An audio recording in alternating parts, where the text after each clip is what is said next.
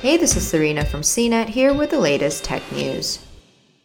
Tesla Model 3 and Model Y owners in China will soon receive an over the air software update to handle a new recall. Those with affected vehicles won't actually need to partake in the typical recall motion since there will be no reason for them to drop by a Tesla service center.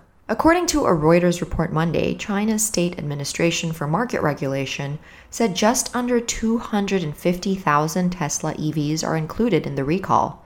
Specifically, the vehicles may feature a quirk associated with an assisted driving function. Drivers may inadvertently flick the system on, which can produce sudden, if not unexpected, acceleration. In turn, a driver may lose control of the vehicle. The report said the recall includes both Model 3 and Model Y vehicles assembled in the US and locally in China. Tesla does not operate a public relations department to field requests for comment, and CEO Elon Musk hasn't spoken of the recall on Twitter.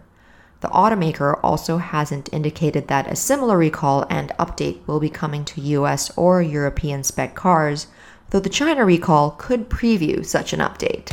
For more of the latest tech news, visit cnet.com.